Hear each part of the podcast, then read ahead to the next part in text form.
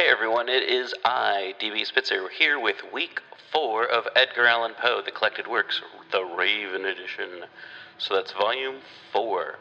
Yeah, that's that's what we got going on on Black Clock Audio Tales. Also, we have, uh, at some point in time, soon, we're going to have Ken Hite talking about Edgar Allan Poe and some Dave from Dave's Corner of the Universe and Dave's Underground Goat Shenanigans reading some Poe for us.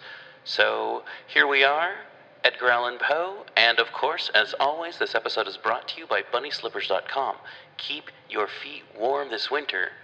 Don't, don't, don't, don't, uh, don't, don't succumb to, to frostbite. Just make sure you wear slippers. It's a good plan, but, you know, if you're going outside in subarctic temperatures, wear more than bunny slippers. Just word of advice. bunny slippers dot com. Don't die of it. Exhaustion and exposure. Yeah. Also, Found Item Clothing. Wear cool shirts from your favorite cool cult films of the eighties and nineties and some seventies stuff. Okay. All right. And also, of course, check out Articulate Warbling with Zak Ferguson. Look for him and Dave's Underground Goat Shenanigans on p g t t c m dot com. And you can follow us on Instagram. You can follow us on Facebook. And you can follow us on Twitter.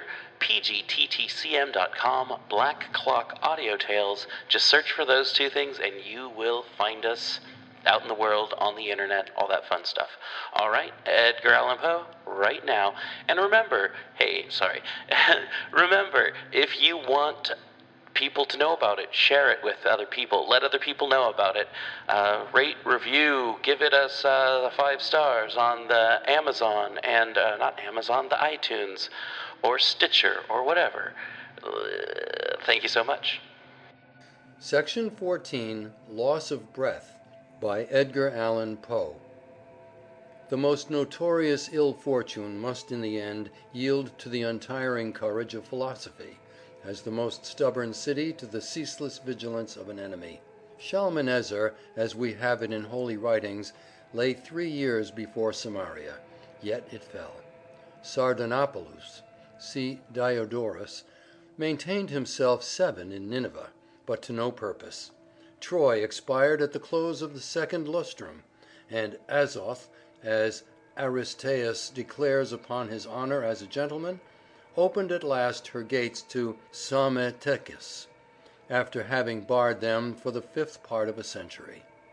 "Thou wretch, thou vixen, thou shrew," said I to my wife on the morning after our wedding, "thou witch, thou hag, thou whippersnapper, thou sink of iniquity, thou fierce-faced quintessence of all that is abominable, thou, thou," here standing upon tiptoe, seizing her by the throat, and placing my mouth close to her ear, I was prepared to launch forth a new and more decided epithet of opprobrium, which should not fail, if ejaculated, to convince her of her insignificance, when to my extreme horror and astonishment I discovered that I had lost my breath. The phrases, "I am out of breath," "I have lost my breath," et cetera, are often enough repeated in common conversation, but it had never occurred to me that the terrible accident of which I speak could bona fide and actually happen. Imagine, that is, if you have a fanciful turn, imagine, I say, my wonder, my consternation, my despair. There is a good genius, however, which has never entirely deserted me. In my most ungovernable moods I still retain a sense of propriety, et le chemin des passions de conduite, as Lord Edward in the Julie says it did him, à la philosophie véritable. Although I could not at first precisely ascertain to what degree the occurrence had affected me, I determined at all events to conceal the matter from my wife, until further experience should discover to me the extent of this my unheard-of calamity. Altering my countenance, therefore, in a moment, from its bepuffed and distorted appearance to an expression of arch and coquettish benignity, I gave my lady a pat on the one cheek and a kiss on the other, and without saying one syllable, furies, I could not, left her astonished at my drollery, as I pirouetted out of the room in a pas de zephyr. Behold me, then, safely ensconced in my private boudoir, a fearful instance of the ill consequences attending upon irascibility, alive, with the qualifications of the dead, dead, with the propensities of the living, an anomaly on the face of the earth, being very calm, yet breathless. Yes, breathless. I am serious in asserting that my breath was entirely gone. I could not have stirred with it a feather if my life had been at issue, or sullied even the delicacy of a mirror. Hard fate! Yet there was some alleviation to the first overwhelming paroxysm of my sorrow. I found upon trial that the powers of utterance which, upon my inability to proceed in the conversation with my wife, I then concluded to be totally destroyed, were in fact only partially impeded, and I discovered that had I, at that interesting crisis, dropped my voice to a singularity deep guttural, I might still have continued to her the communication of my sentiments. This pitch of voice, the guttural depending, I find, not upon the current of the breath, but upon a certain spasmodic action of the muscles of the throat. Throwing myself upon a chair, I remained for some time absorbed in meditation. My reflections, to be sure, were of no consolatory kind. A thousand vague and lachrymatory fancies took possession of my soul, and even the idea of suicide flitted across my brain. But it is a trait in the perversity of human nature to reject the obvious and the ready for the far distant and equivocal. Thus I shuddered at self-murder as the most decided of atrocities, while the tabby cat purred strenuously upon the rug, and the very water-dog wheezed assiduously under the table, each taking to itself much merit for the strength of its lungs, and all obviously done in derision of my own pulmonary incapacity. Oppressed with a tumult of vague hopes and fears, I at length heard the footsteps of my wife descending the staircase. Being now assured of her absence, I returned with a palpitating heart to the scene of my disaster. Carefully locking the door on the inside, I commenced a vigorous search. It was possible, I thought, that, concealed in some obscure corner, or lurking in some closet or drawer, might be found the object of my inquiry. It might have a vapory, it might even have a tangible form. Most philosophers, upon many points of philosophy, are still very unphilosophical. William Godwin, however, says in his Mandeville that invisible things are the only realities, and this, all will allow, is a case in point. I would have the judicious reader pause before accusing such asseverations of an undue quantum of absurdity. Anaxagoras, it will be remembered, maintained that snow is black, and this I have since found to be the case. Long and earnestly did I continue the investigation, but the contemptible reward of my industry and perseverance proved to be only a set of false teeth, two pair of hips, an eye, and a bundle of billets doux from Mister Windenough to my wife. I might as well here observe that this confirmation of my lady's partiality for Mister W. occasioned me little uneasiness. That Missus Lackobreath should admire anything so dissimilar to myself was a natural and necessary evil. I am, it is well known, of a robust and corpulent appearance, and at the same time somewhat diminutive in stature. What wonder, then, that the lath-like tenuity of my acquaintance and his altitude, which has grown into a proverb, should have met with all due estimation in the eyes of Missus Lackobreath. But to return.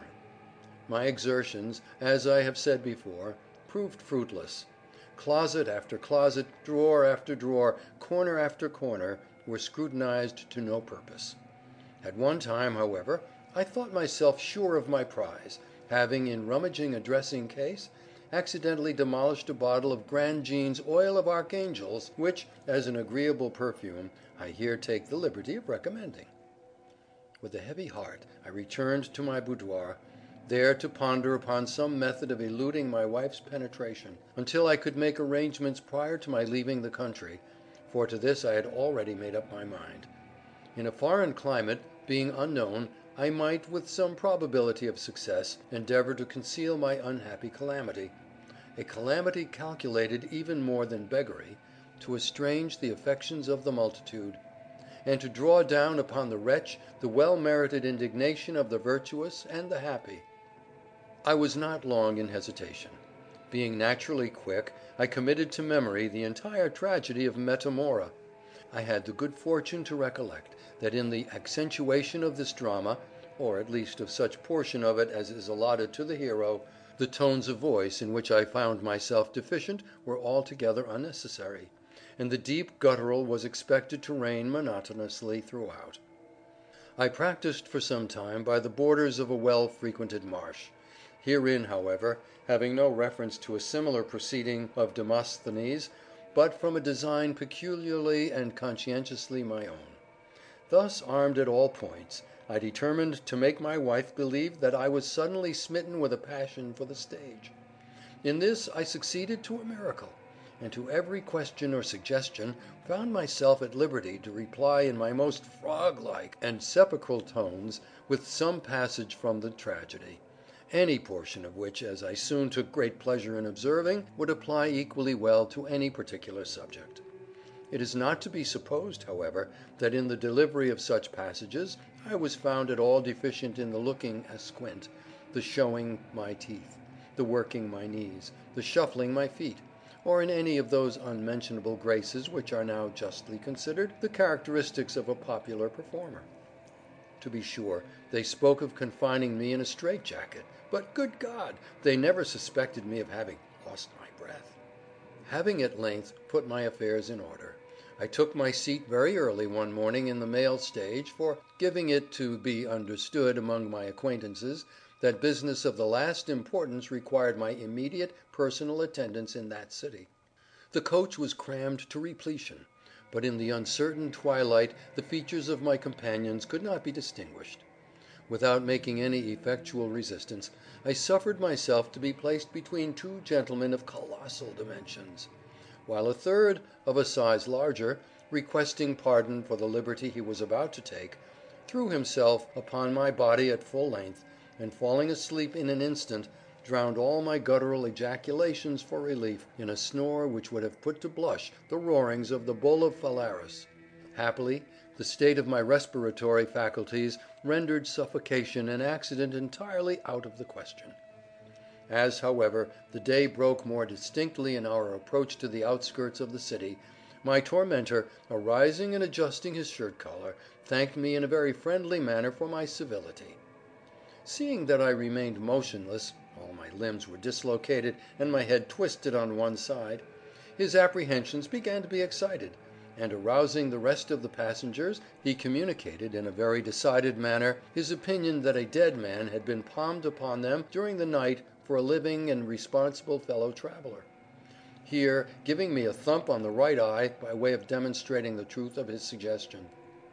Hereupon all, one after another, there were nine in company, believed it their duty to pull me by the ear. A young practicing physician, too, having applied a pocket mirror to my mouth, and found me without breath. The assertion of my persecutor was pronounced a true bill, and the whole party expressed a determination to endure tamely no such impositions for the future, and to proceed no farther with any such carcasses for the present. I was here, accordingly, thrown out at the sign of the Crow, by which tavern the coach happened to be passing, without meeting with any farther accident than the breaking of both my arms under the left hind wheel of the vehicle.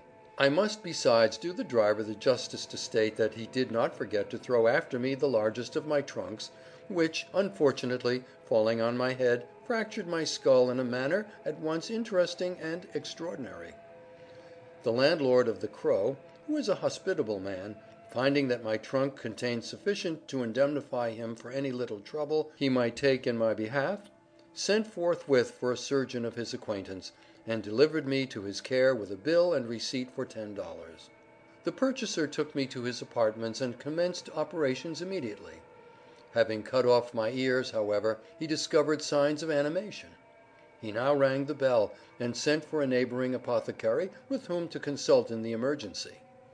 In case of his suspicions with regard to my existence proving ultimately correct, he, in the meantime, made an incision in my stomach, and removed several of my viscera for private dissection. The apothecary had an idea that I was actually dead, This idea I endeavored to confute, kicking and plunging with all my might, and making the most furious contortions, for the operations of the surgeon had, in a measure, restored me to the possession of my faculties.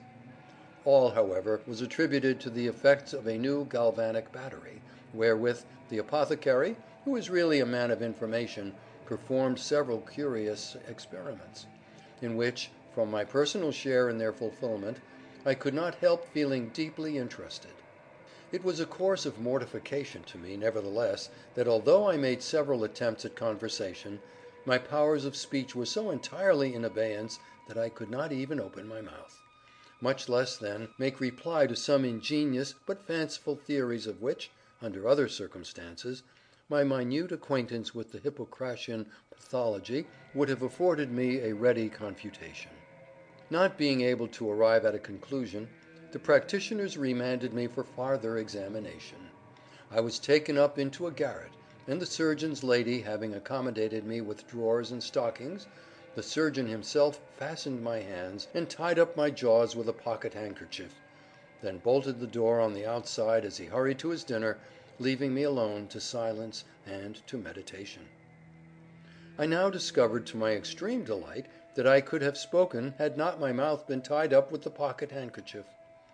Consoling myself with this reflection, I was mentally repeating some passages of the omnipresence of the Deity, as is my custom before resigning myself to sleep, when two cats, of a greedy and vituperative turn, entering at a hole in the wall, leaped up with a flourish a la Catalani, and alighting opposite one another on my visage, betook themselves to indecorous contention for the paltry consideration of my nose.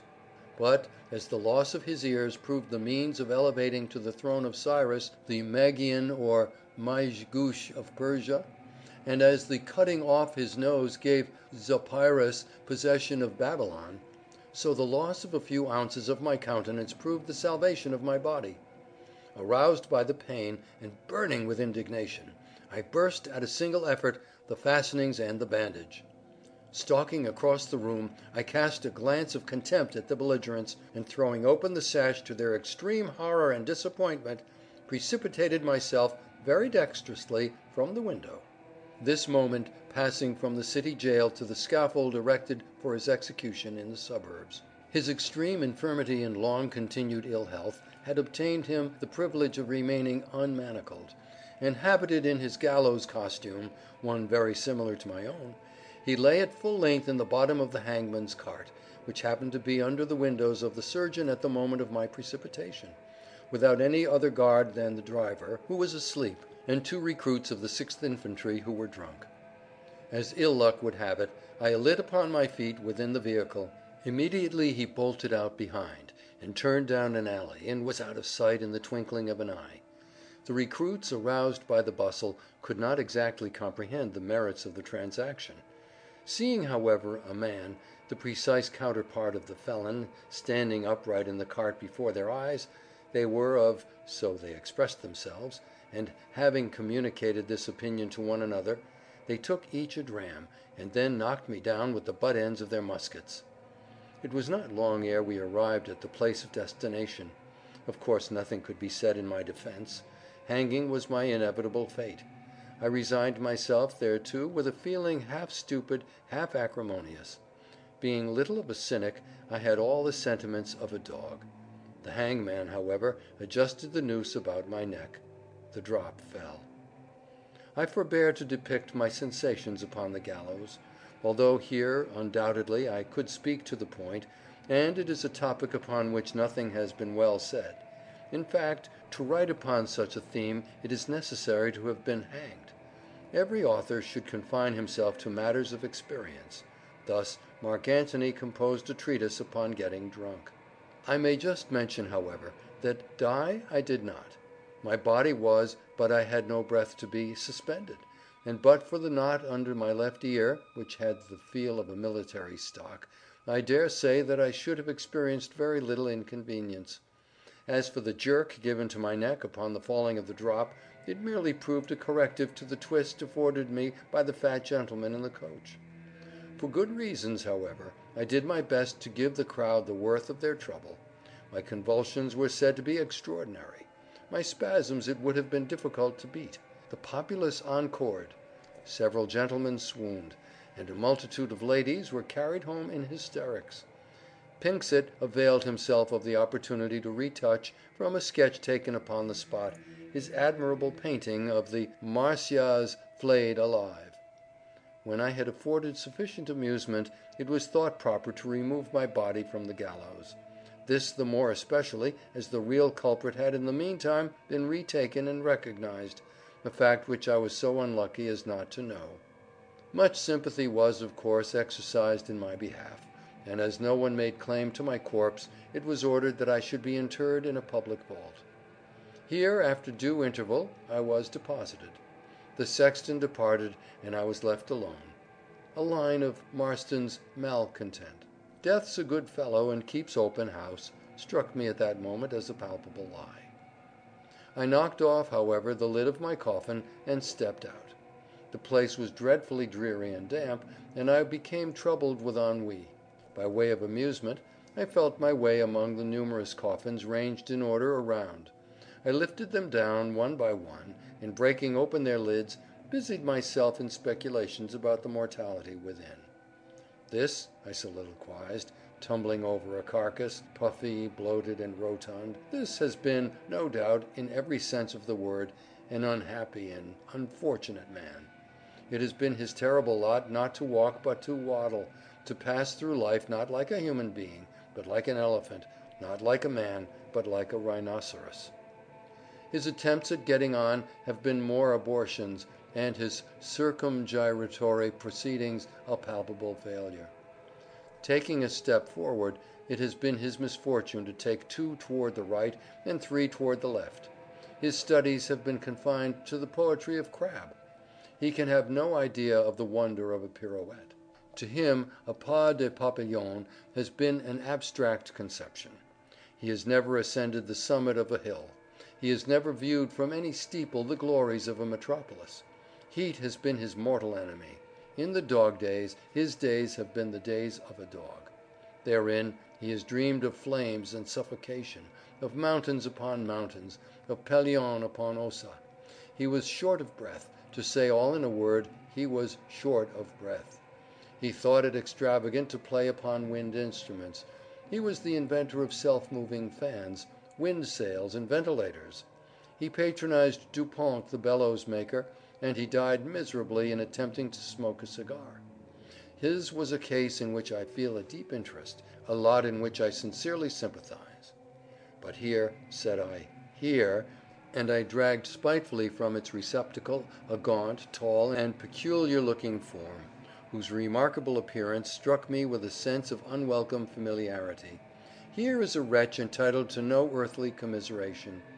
Thus saying, in order to obtain a more distinct view of my subject, I applied my thumb and forefinger to its nose, and causing it to assume a sitting position upon the ground, held it thus, at the length of my arm, while I continued my soliloquy. Entitled, I repeated, to no earthly commiseration. Who, indeed, would think of compassioning a shadow? Besides, has he not had his full share of the blessings of mortality? He was the originator of tall monuments, shot towers, lightning rods, Lombardy poplars. His treatise upon shades and shadows has immortalized him. He edited with distinguished ability the last edition of South on the Bones. He went early to college and studied pneumatics. He then came home, talked eternally, and played upon the French horn. He patronized the bagpipes. Captain Barclay, who walked against time, would not walk against him. Wyndham and Albrecht were his favorite writers, his favorite artist, Fizz. He died gloriously while inhaling gas, levique flatu corrupitur, like the fama pudicate in Hieronymus. He was indubitably a— How can you, how can you, interrupted the object of my animadversions, gasping for breath and tearing off, with a desperate exertion, the bandage around its jaws. How can you, Mister Lackobreath, be so infernally cruel as to pinch me in that manner on my nose? Did you not see how they fastened up my mouth? And you must know, if you know anything, how vast a superfluity of breath I have to dispose of. If you do not know, however, sit down and you shall see. In my situation it is really a great relief to be able to open one's mouth, to be able to expatiate, to be able to communicate with a person like yourself, who do not think yourself called upon at every period to interrupt the thread of a gentleman's discourse. Interruptions are annoying and should undoubtedly be abolished, don't you think so?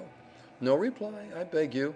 One person is enough to be speaking at a time, and I shall be done by and by, and then you may begin. How the devil, sir, did you get into this place? Not a word, I beseech you. Been here some time myself. Terrible accident. Heard of it, I suppose? Awful calamity. Walking under your windows some short while ago, about the time you were stage-struck. Horrible occurrence. Heard of catching one's breath, eh? Hold your tongue, I tell you. I caught somebody else's. Had always too much of my own. Met Blab at the corner of the street. Wouldn't give me a chance for a word. Couldn't get in a syllable edgeways. Attacked, consequently, with epilepsis. Blab made his escape. Damn all fools. They took me up for dead, and put me in this place. Pretty doings, all of them. Heard all you said about me, every word a lie, horrible, wonderful, outrageous, hideous, incomprehensible, et cetera, et cetera, et cetera, et cetera. It is impossible to conceive my astonishment at so unexpected a discourse, or the joy with which I became gradually convinced that the breath so fortunately caught by the gentleman, whom I soon recognized as my neighbor, Windenough, was in fact the identical expiration mislaid by myself in the conversation with my wife. Time, place, and circumstances rendered it a matter beyond question. I did not, at least during the long period in which the inventor of Lombardy poplars continued to favor me with his explanations. In this respect I was actuated by that habitual prudence which has never been my predominating trait. I reflected that many difficulties might still lie in the path of my preservation, which only extreme exertion on my part would be able to surmount. Many persons, I considered, are prone to estimate commodities in their possession, however valueless to the then proprietor, however troublesome or distressing, in direct ratio with the advantages to be derived by others from their attainment, or by themselves from their abandonment. Might not this be the case with Mister Windenough? Is displaying anxiety for the breath of which he was at present so willing to get rid, might I not lay myself open to the exactions of his avarice? There are scoundrels in this world, I remembered with a sigh, who will not scruple to take unfair opportunities with even a next-door neighbor, and, this remark is from Epictetus, it is precisely at that time when men are most anxious to throw off the burden of their own calamities that they feel the least desirous of relieving them in others. Upon considerations similar to these, and still retaining my grasp upon the nose of Mister W., I accordingly thought proper to model my reply. "Monster," I began, in a tone of the deepest indignation, "monster and double-winded idiot, dost thou, whom for thine iniquities it has pleased heaven to accurse with a twofold respimption, dost thou, I say, presume to address me in the familiar language of an old acquaintance? I lie, forsooth, and hold my tongue, to be sure. Pretty conversation indeed to a gentleman with a single breath. All this, too, when I have it in my power to relieve the calamity under which thou dost so justly suffer, to curtail the superfluities of thine unhappy respiration." Like Brutus, I paused for a reply, with which, like a tornado, Mister Windenough immediately overwhelmed me. Protestation followed upon protestation, and apology upon apology. There were no terms with which he was unwilling to comply, and there were none of which I failed to take the fullest advantage. Preliminaries being at length arranged, my acquaintance delivered me the respiration, for which, having carefully examined it, I gave him afterward a receipt. I am aware that by many I shall be held to blame for speaking in a manner so cursory, of a transaction so impalpable. It will be thought that I should have entered more minutely into the details of an occurrence by which, and this is very true, much new light might be thrown upon a highly interesting branch of physical philosophy. To all this I am sorry that I cannot reply. A hint is the only answer which I am permitted to make. There were circumstances, and I think it much safer upon consideration to say as little as possible about an affair so delicate, so delicate, I repeat, and at the time involving the interests of a third party, whose sulphurous resentment I have not the least desire at this moment of incurring. We were not long after this necessary arrangement in effecting an escape from the dungeons of the sepulchre. The united strength of our resuscitated voices was soon sufficiently apparent. Scissors, the Whig editor, republished a treatise upon The Nature and Origin of Subterranean Noises. A reply, rejoinder, confutation, and justification followed in the columns of a Democratic Gazette. It was not until the opening of the vault to decide the controversy that the appearance of Mister Windenough and myself proved both parties to have been decidedly in the wrong. I cannot conclude these details of some very singular passages in a life at all times sufficiently eventful, without again recalling to the attention of the reader the merits of that indiscriminate philosophy, which is a sure and ready shield against those shafts of calamity which can neither be seen, felt, nor fully understood. It was in the spirit of this wisdom that, among the ancient Hebrews, it was believed the gates of heaven would be inevitably opened to that sinner or saint who, with good lungs and implicit confidence, should vociferate the word, Amen. It was in the spirit of this wisdom that, when a great plague raged at Athens, and every means had been in vain attempted for its removal, Epimenides, as Laertius relates, in his second book, of that philosopher, advised the erection of a shrine and temple to the proper god. End of section fourteen. Recording by Lee Smalley.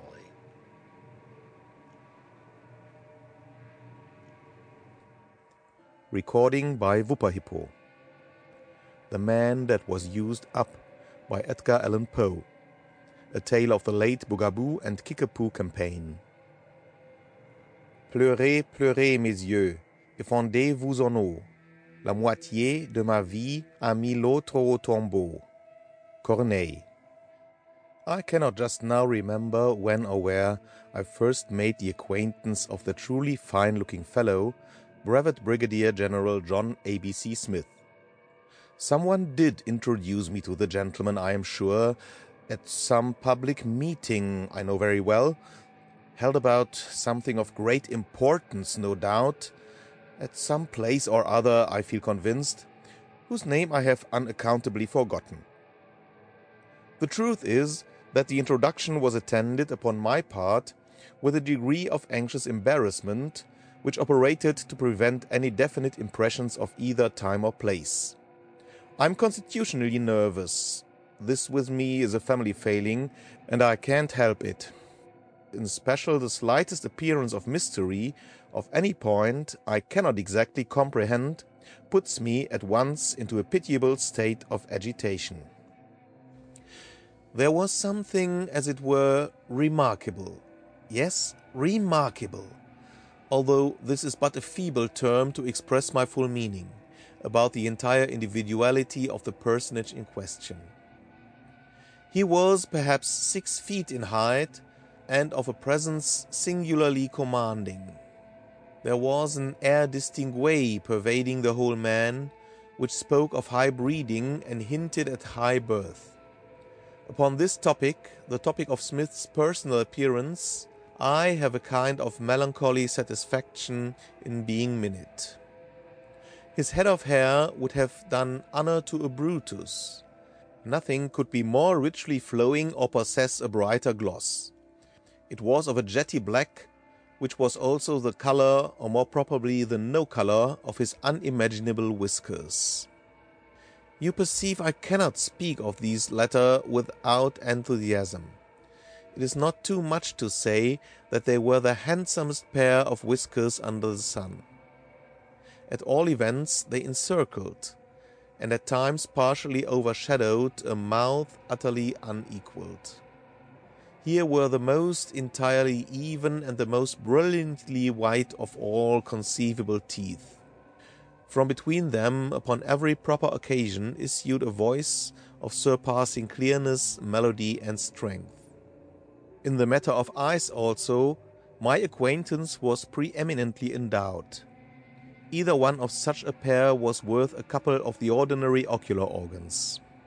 They were of deep hazel, exceedingly large and lustrous, and there was perceptible about them, ever and anon, just that amount of interesting obliquity which gives pregnancy to expression. The bust of the general was unquestionably the finest bust I ever saw. For your life you could not have found a fault with its wonderful proportion. This rare peculiarity set off to great advantage a pair of shoulders which would have called up a blush of conscious inferiority into the countenance of the marble Apollo.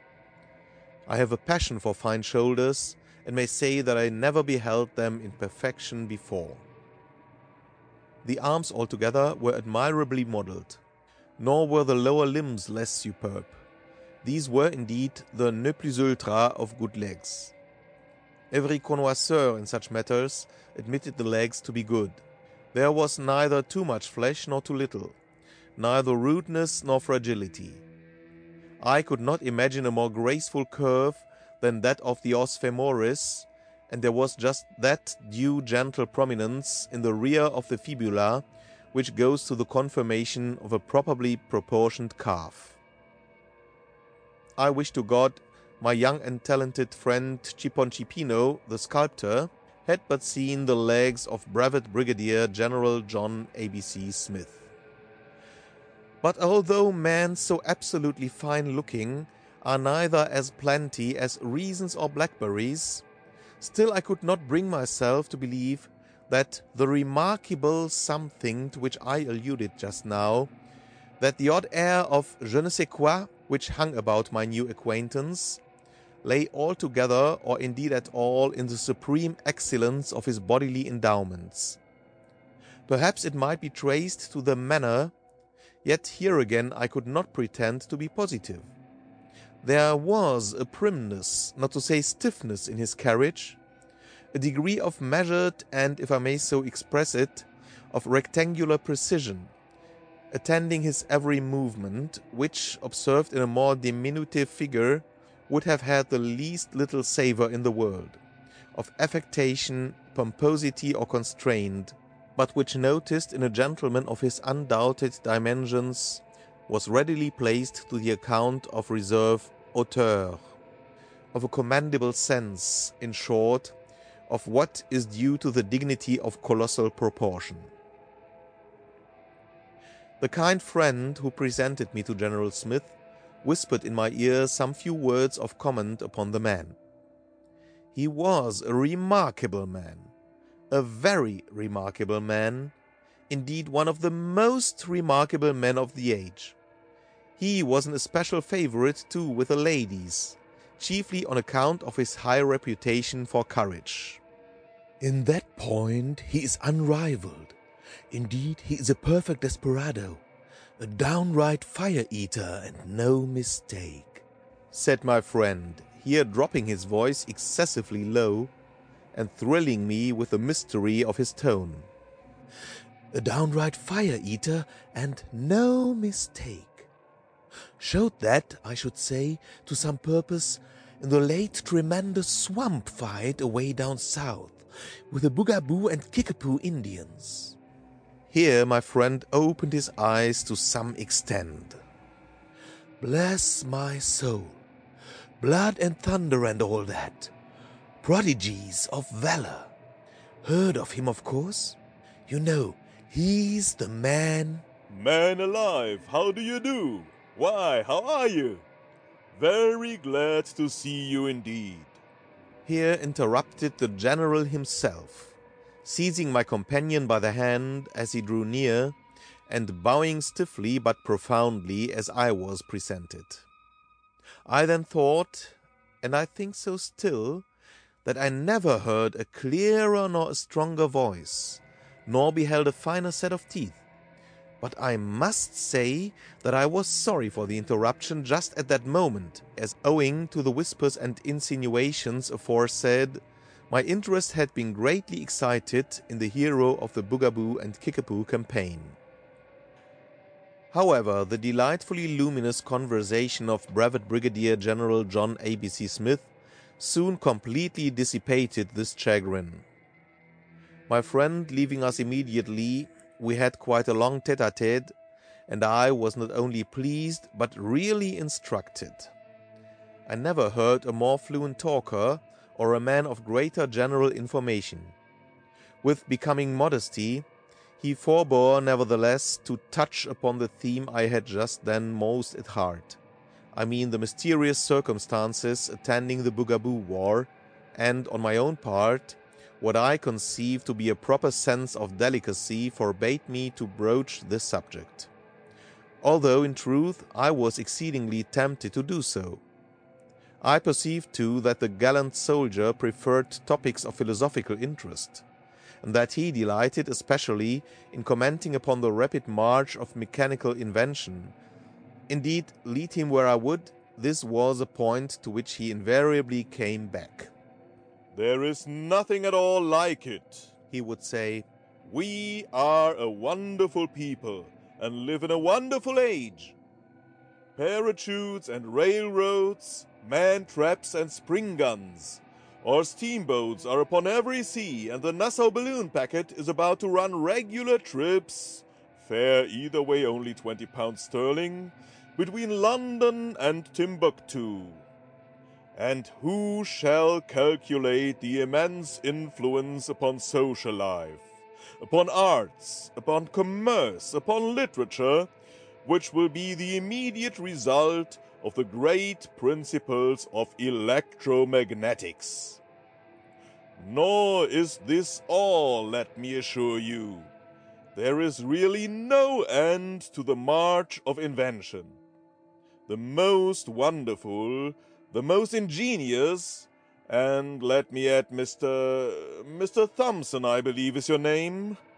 Let me add, I say, the most useful, the most truly useful mechanical contrivances are daily springing up like mushrooms, if I may so express myself, or more figuratively, like uh, grasshoppers, like grasshoppers, Mister Thompson, about us and uh, uh, around us."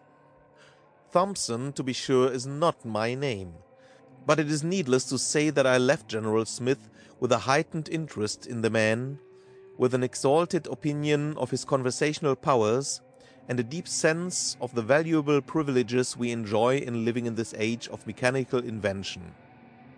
My curiosity, however, had not been altogether satisfied, and I resolved to prosecute immediate inquiry among my acquaintances touching the Brevet Brigadier General himself, and particularly respecting the tremendous events quorum pars magna fuit during the Bugaboo and Kickapoo campaign.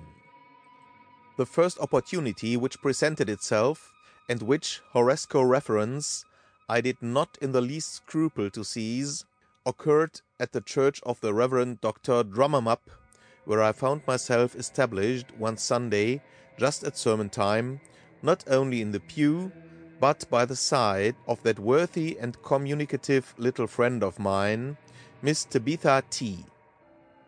Thus seated, I congratulated myself, and with much reason, upon the very flattering state of affairs. If any person knew anything about Brevet Brigadier General John A B C Smith, that person, it was clear to me, was Miss Tabitha T. We telegraphed a few signals, and then commenced sotto voce a brisk tête-à-tête. "Smith," said she, in reply to my very earnest inquiry. "Smith? Why, not General John A. B. C.? Bless me, I thought you knew all about him. This is a wonderfully inventive age. Horrid affair, that. A bloody set of wretches, those Kickapoos. Fought like a hero. Prodigies of valor. Immortal renown. Smith. Brevet Brigadier General John A. B. C. Why, you know, he's the man—" "Man!" here broke in Doctor Drummamup, at the top of his voice, and with a thump that came near knocking the pulpit about our ears. "Man that is born of a woman hath but a short time to live. He cometh up, and is cut down like a flower." I started to the extremity of the pew, and perceived by the animated looks of the divine that the wrath which had nearly proved fatal to the pulpit, had been excited by the whispers of the lady and myself. There was no help for it, so I submitted with a good grace and listened in all the martyrdom of dignified silence to the balance of that very capital discourse. Next evening found me a somewhat late visitor at the Rantipole Theatre, where I felt sure of satisfying my curiosity at once by merely stepping into the box of those exquisite specimens of affability and omniscience, the Misses Arabella and Miranda Cognoscenti. That fine tragedian, Climax, was doing Iago to a very crowded house, and I experienced some little difficulty in making my wishes understood, especially as our box was next to the slips, and completely overlooked the stage. "Smith," said Miss Arabella, as she at length comprehended the purport of my query. "Smith, why not General John A. B. C.?" "Smith," inquired Miranda musingly, "God bless me, did you ever behold a finer figure?" "Never, madam, but do tell me." "Or so inimitable grace?" "Never, upon my word, but pray inform me." "Or so just an appreciation of stage effect?" "Madam." "Or a more delicate sense of the true beauties of Shakespeare? Be so good as to look at that leg." "The devil!" And I turned again to her sister. "Smith," said she, "why not General John A. B. C.? Horrid affair that, wasn't it?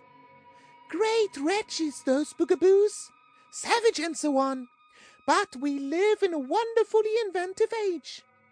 Smith, oh yes, great man, perfect desperado, immortal renown, prodigies of valor, never heard?" This was given in a scream.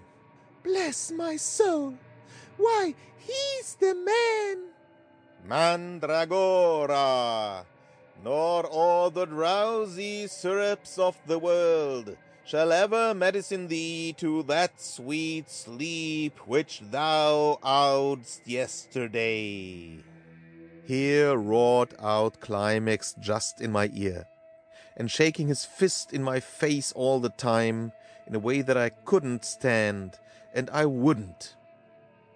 I left the Missus Cognoscenti immediately, went behind the scenes forthwith, and gave the beggarly scoundrel such a thrashing as I trust he will remember to the day of his death.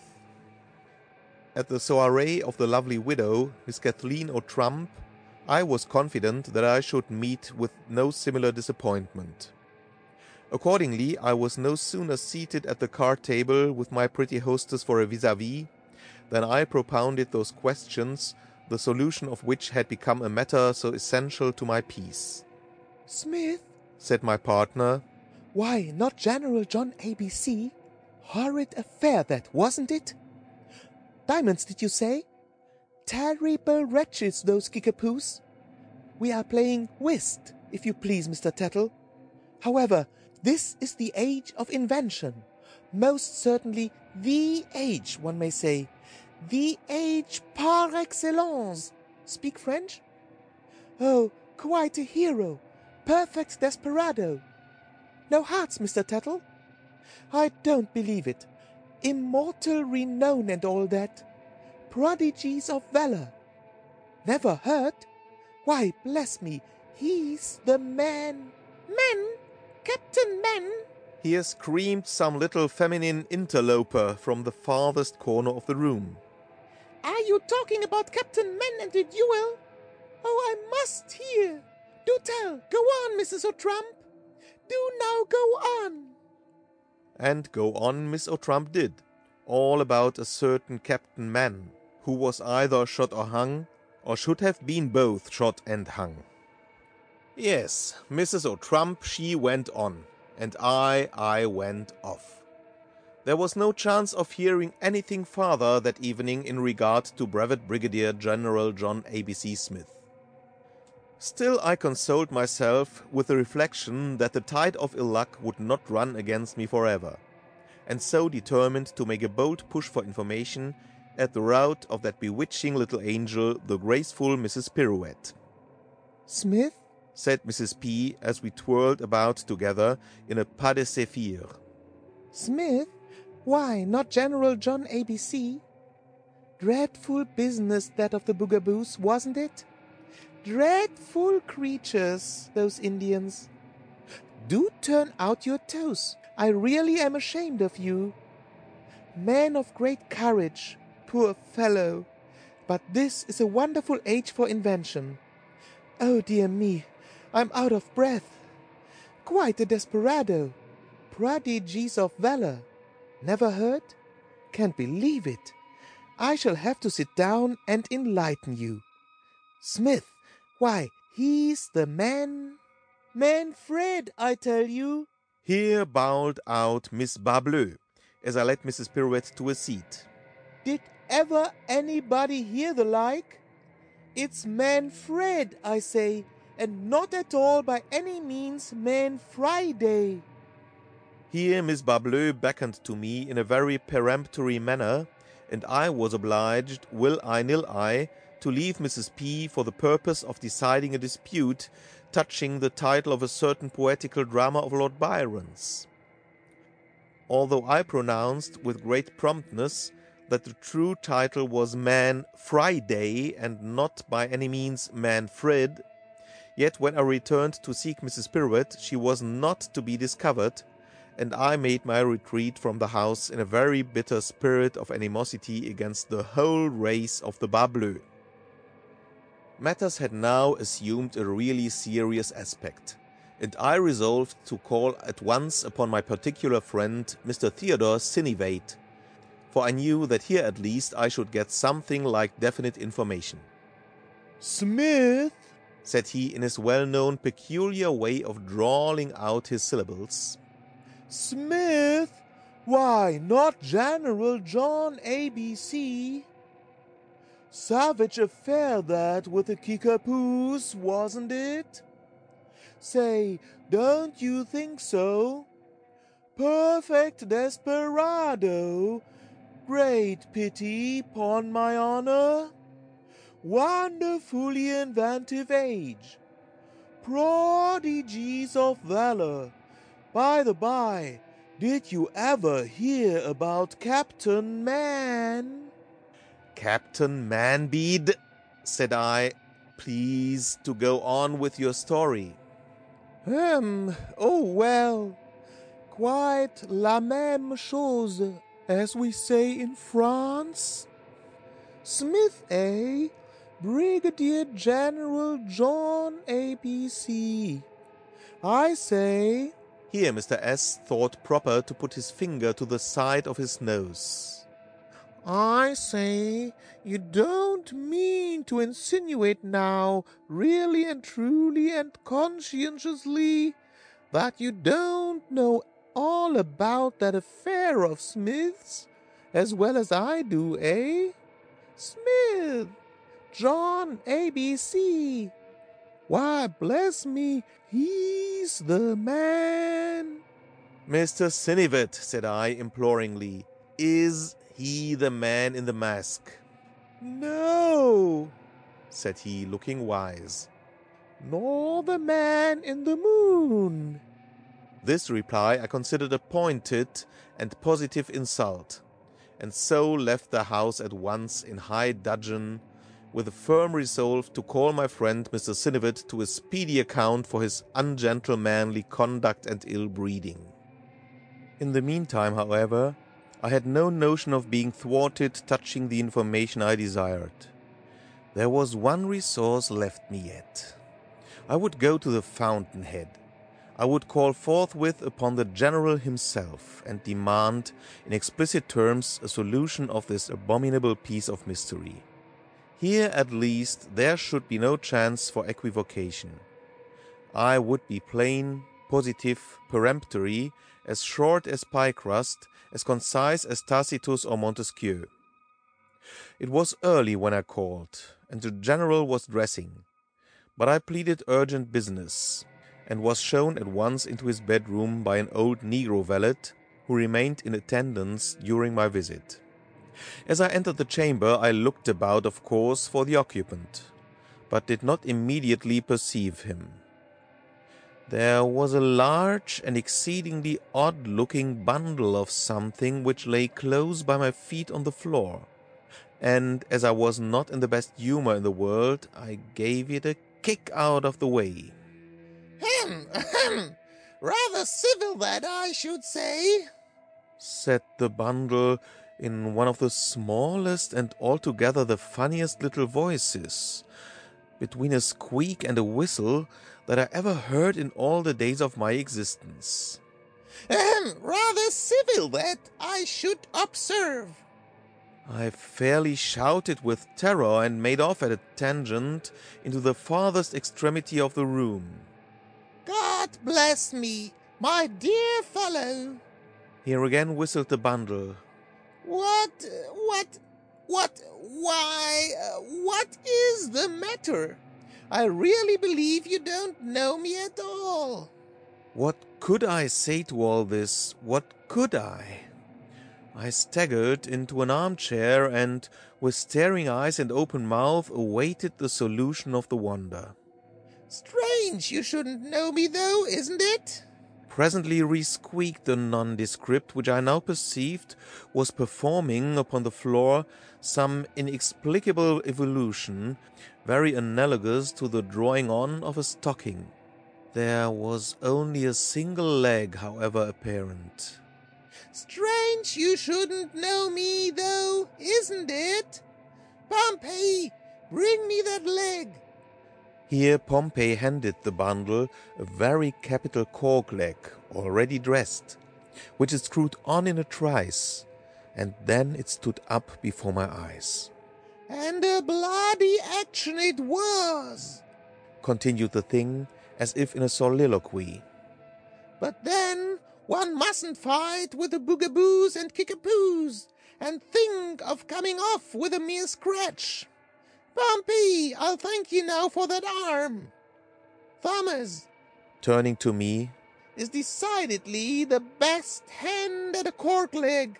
But if you should ever want an arm, my dear fellow, you must really let me recommend you to Bishop."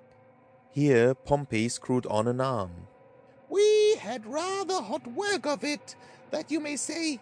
Now, you dog, slip on my shoulders and bosom. Petit makes the best shoulders, but for a bosom you will have to go to Ducrow." "Bosom?" said I. "Pompey, will you never be ready with that wig? Scalping is a rough process after all, but then you can procure such a capital scratch at Delorme's." "Scratch. Now, you nigger, my teeth. For a good set of these, you had better go to Parmley's at once. High prices, but excellent work. I swallowed some very capital articles, though, when the big Bugaboo rammed me down with the butt-end of his rifle." Butt-end rammed down my eye. "Oh, yes. By the by, my eye, here. Pompey, you scamp, screw it in. Those Kickapoos are not so very slow at a gouge, but he's a belight man, that Doctor Williams. After all, you can't imagine how well I see with the eyes of his make." I now began very clearly to perceive that the object before me was nothing more nor less than my new acquaintance, Brevet Brigadier General John A. B. C. Smith. The manipulations of Pompey had made, I must confess, a very striking difference in the appearance of the personal man. The voice, however, still puzzled me no little, but even this apparent mystery was speedily cleared up. "Pompey, you black rascal," squeaked the General, "I really do believe you would let me go out without my palette."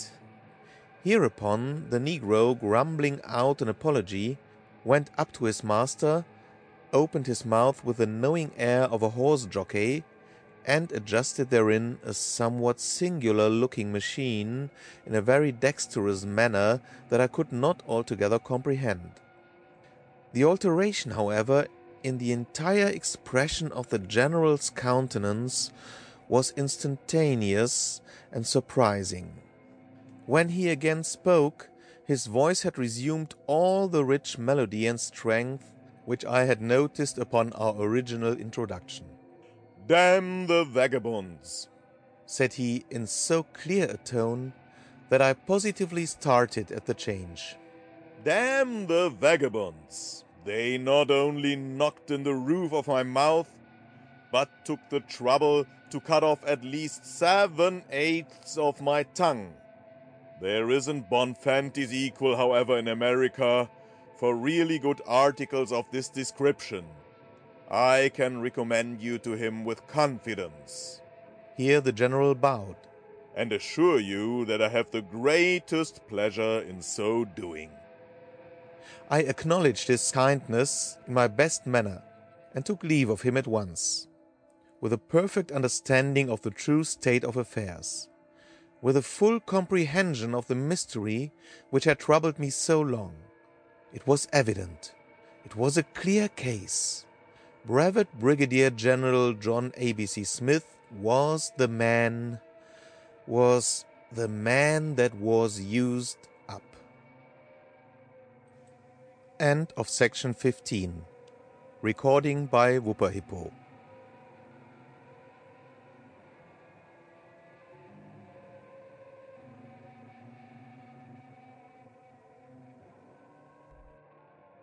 The Businessman by Edgar Allan Poe. Method is the soul of business. Old saying. I am a businessman. I am a methodical man. Method is the thing, after all. But there are no people I more heartily despise than your eccentric fools who prate about method without understanding it, attending strictly to its letter and violating its spirit. These fellows are always doing the most out-of-the-way things in what they call an orderly manner. Now here I conceive is a positive paradox. True method appertains to the ordinary and the obvious alone, and cannot be applied to the outré. What definite idea can a body attach to such expressions as methodical jack-o'-dandy or a systematical will-o'-the-wisp? My notions upon this head might not have been so clear as they are, but for a fortunate accident which happened to me when I was a very little boy. A good-hearted old Irish nurse, whom I shall not forget in my will, took me up one day by the heels when I was making more noise than was necessary, and swinging me round two or three times, damned my ears for a screeching little salpain, and then knocked my head into a cocked hat against the bedpost. This, I say, decided my fate, and made my fortune. A bump arose at once on my sinciput, and turned out to be as pretty an organ of order as one shall see on a summer's day. Hence that positive appetite for system and regularity, which has made me the distinguished man of business that I am. If there is anything on earth I hate, it is a genius. Your geniuses are all arrant asses. The greater the genius, the greater the ass, and to this rule there is no exception whatever.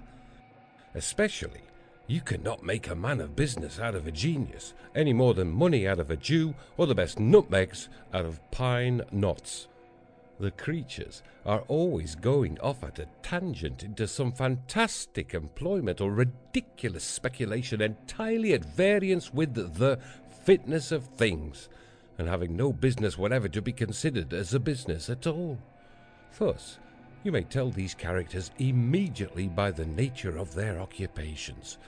If you ever perceive a man setting up as a merchant or a manufacturer, or going into the cotton or tobacco trade, or any of these eccentric pursuits, or getting to be a dry goods dealer or soap boiler or something of that kind, or pretending to be a lawyer or a blacksmith or a physician, anything out of the usual way, you may set him down at once as a genius, and then, according to the rule of three, he's an ass. Now, I am not in any respect a genius, but a regular businessman. My daybook and ledger will evidence this in a minute. They are well kept, though I say it myself. And in my general habits of accuracy and punctuality, I am not to be beat by a clock. Moreover, my occupations have been always made to chime in with the ordinary habitudes of my fellow men. Not that I feel the least indebted upon this score to my exceedingly weak-minded parents, who, beyond doubt, would have made an arrant genius of me at last if my guardian angel had not come in good time to the rescue. In biography, the truth is everything, and in autobiography it is especially so. Yet I scarcely hope to be believed when I state, however solemnly, that my poor father put me, when I was about fifteen years of age, into the counting-house of what he termed a respectable hardware and commission merchant doing a capital bit of business. A capital bit of fiddlestick! However, the consequence of this folly was that in two or three days I had to be sent home to my button-headed family in a high state of fever, and with a most violent and dangerous pain in the sinciput all round about my organ of order. It was nearly a gone case with me then, just touch and go for six weeks, the physicians giving me up and all that sort of thing. But, although I suffered much, I was a thankful boy in the main.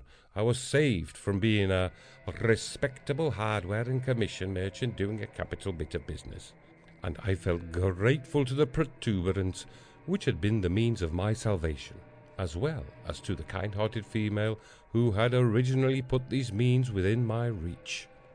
The most of boys run away from home at ten or twelve years of age, but I waited till I was sixteen. I don't know that I should have gone even then, if I had not happened to hear my old mother talk about setting me up on my own hook in the grocery way. The grocery way! Only think of that! I resolved to be off forthwith and try and establish myself in some decent occupation without dancing attendance any longer upon the caprices of these eccentric old people and running the risk of being made a genius of in the end. In this project I succeeded perfectly well at the first effort, and by the time I was fairly eighteen, found myself doing an extensive and profitable business in the tailor's walking advertisement line. I was enabled to discharge the onerous duties of this profession only by that rigid adherence to system which formed the leading feature of my mind. A scrupulous method characterized my actions as well as my accounts. In my case, it was method, not money, which made the man. At least all of him that was not made by the tailor whom I served. At nine every morning I called upon that individual for the clothes of the day. Ten o'clock found me in some fashionable promenade or other place of public amusement. The precise irregularity with which I turned my handsome person about, so as to bring successively into view every position of the suit upon my back, was the admiration of all the knowing men in the trade. Noon never passed without me bringing home a customer to the house of my employers, Messrs. Cut and Come Again. I say this proudly, but with tears in my eyes, for the firm proved themselves the basest of ingrates. The little account about which we quarrelled and finally parted cannot in any item be thought overcharged by gentlemen really conversant with the nature of the business. Upon this point, however, I feel a degree of proud satisfaction in permitting the reader to judge for himself. My bill ran thus. Messrs. Cut and Come Again, merchant tailors, to Peter Profit, walking advertiser. July the tenth, to promenade as usual and customer brought home, twenty-five cents. July the eleventh, ditto, twenty-five cents. July the twelfth, to One Lie, second class, damaged black cloth, sold for invisible green, twenty-five cents. July the thirteenth. To One Lie, first class, extra quality and size, recommending milled satinette as broadcloth, seventy-five cents. July the twentieth, to purchasing brand new paper shirt collar or dicky to set of grey Petersham, two cents. August the fifteenth, to wearing double padded bobtail frock, Thermometer one hundred six in the shade, twenty-five cents.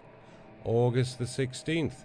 Standing on one leg, three hours, to show off new style strapped pants at twelve and a half cents per leg per hour, thirty-seven and a half cents. August the seventeenth. To promenade as usual, and large customer brought, fat man, fifty cents. August the eighteenth, ditto, medium size, twenty-five cents. August the nineteenth, ditto, small man and bad pay, six cents. Total two dollars and ninety-five and a half cents. The item chiefly disputed in this bill was the very moderate charge of two pennies for the dickey. Upon my word of honour, this was not an unreasonable price for that dickey. It was one of the cleanest and prettiest little dickies I ever saw, and I have good reason to believe that it affected the sale of three Petershams. The elder partner of the firm, however, would allow me only one penny of the charge, and took it upon himself to show in what manner four of the same size conveniences could be got out of a sheet of foolscap. But it is needless to say that I stood upon the principle of the thing. Business is business, and should be done in a business way. There was no system whatever in swindling me out of a penny. A clear fraud of fifty percent. No method in any respect.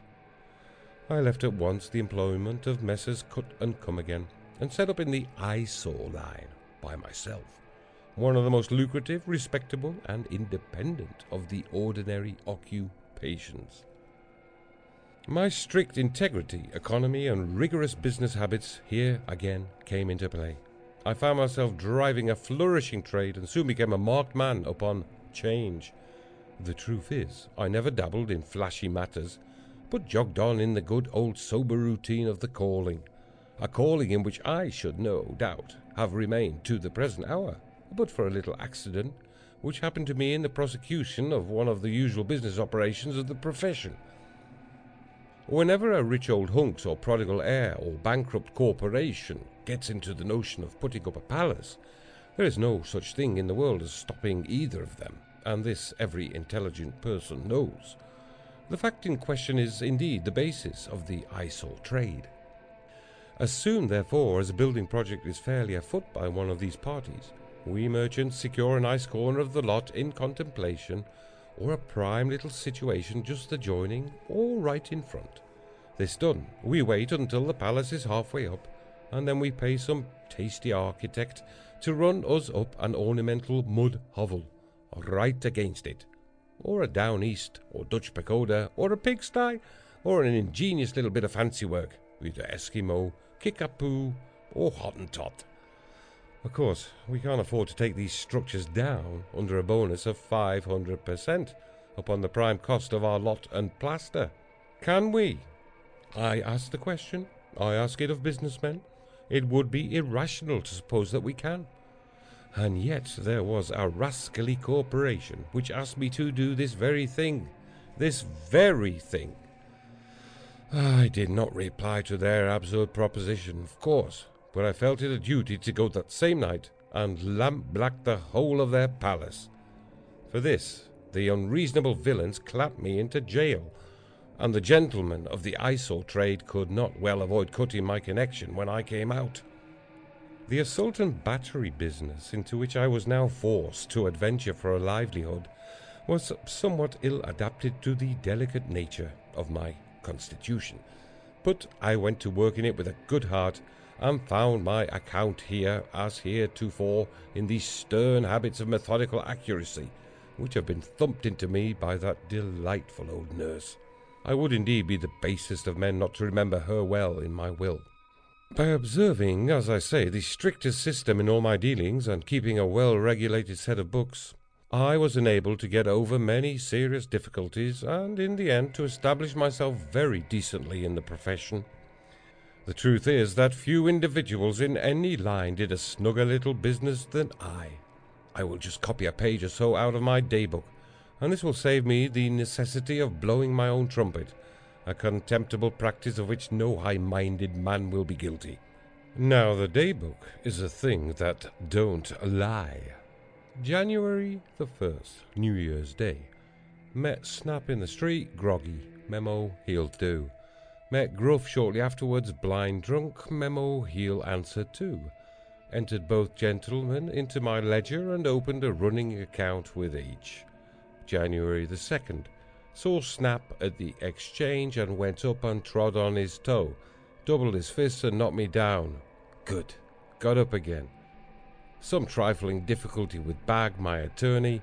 I want the damages at a thousand, but he says that for so simple a knockdown we can't lay them at more than five hundred. Memo must get rid of Bag. No system at all. January the third. Went to the theatre to look for Gruff. Saw him sitting in a side box in the second tier between a fat lady and a lean one. Quizzed the whole party through an opera glass till I saw the fat lady blush and whisper to G. Went round then into the box, put my nose within reach of his hand.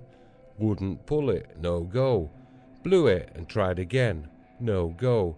Sat down then and winked at the lean lady, when I had the high satisfaction of finding him lift me up by the nape of the neck and fling me over the pit.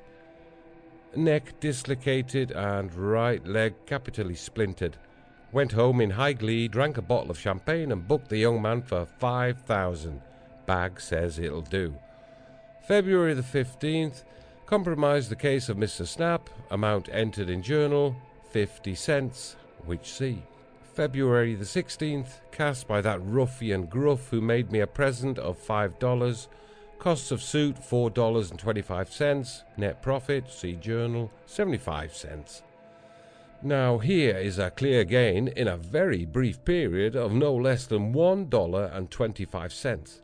This is in the mere case of Snap and Gruff, and I solemnly assure the reader that these extracts are taken at random from my day book. It's an old saying, and a true one, however, that money is nothing in comparison with health. I found the exactions of the profession somewhat too much for my delicate state of body, and discovering at last that I was knocked all out of shape, so that I didn't know very well what to make of the matter, and so that my friends, or when they met me in the street, couldn't tell that I was Peter Prophet at all, it occurred to me that the best expedient I could adopt was to alter my line of business. I turned my attention, therefore, to mud dabbling, and continued it for some years. The worst of this occupation is that too many people take a fancy to it, and the competition is in consequence excessive. Every ignoramus of a fellow who finds that he hasn't brains in sufficient quantity to make his way as a walking advertiser, or an eyesore prig, or a salt and batter man, thinks, of course, that he'll answer very well as a dabbler of mud. But there never was entertained a more erroneous idea than that it requires no brains to mud dabble. Especially, there is nothing to be made in this way without method. I did only a retail business myself, but my old habits of system carried me swimmingly along. I selected my street crossing, in the first place, with great deliberation, and I never put down a broom in any other part of town but that. I took care, too, to have a nice little puddle at hand, which I could get at in a minute. And by these means I got to be well known as a man to be trusted, and this is one half the battle, let me tell you, in trade. Nobody ever failed to pitch me a copper, and got over my crossing with a clean pair of pantaloons, and as my business habits in this respect were sufficiently understood, I never met with any attempt at imposition. I wouldn't have put up with it if I had. Never imposing upon anyone myself, I suffered no one to play the possum with me. The frauds of the banks, of course, I couldn't help. Their suspension put me to ruinous inconvenience. These, however, are not individuals but corporations, and corporations, it is very well known, have neither bodies to be kicked nor souls to be damned. I was making money at this business when, in an evil moment, I was induced to merge in that corps spattering, a somewhat analogous but by no means so respectable a profession. My location, to be sure, was an excellent one, being central, and I had capital blacking and brushes. My little dog, too, was quite fat, and up to all varieties of snuff. He had been in the trade a long time, and I may say understood it. Our general routine was this. Pompey, having rolled himself well in the mud, sat upon end at the shop door until he observed a dandy approaching in bright boots. He then proceeded to meet him, and gave the Wellingtons a rub or two with his wool. Then the dandy swore very much and looked about for a bootblack. There I was, full in his view with blacking and brushes. It was only a minute's work, and then came a sixpence. This did moderately well for a time. In fact, I was not avaricious, but my dog was. I allowed him a third of the profit, but he was advised to insist upon half. This I couldn't stand, so we quarrelled and parted. I next tried my hand at the organ grinding for a while, and may say that I made out pretty well. It is a plain, straightforward business and requires no particular abilities. You can get a music mill for a mere song, and to put it in order, you have but to open the works and give them three or four smart raps with a hammer. It improves the tone of the thing, for business purposes, more than you can imagine.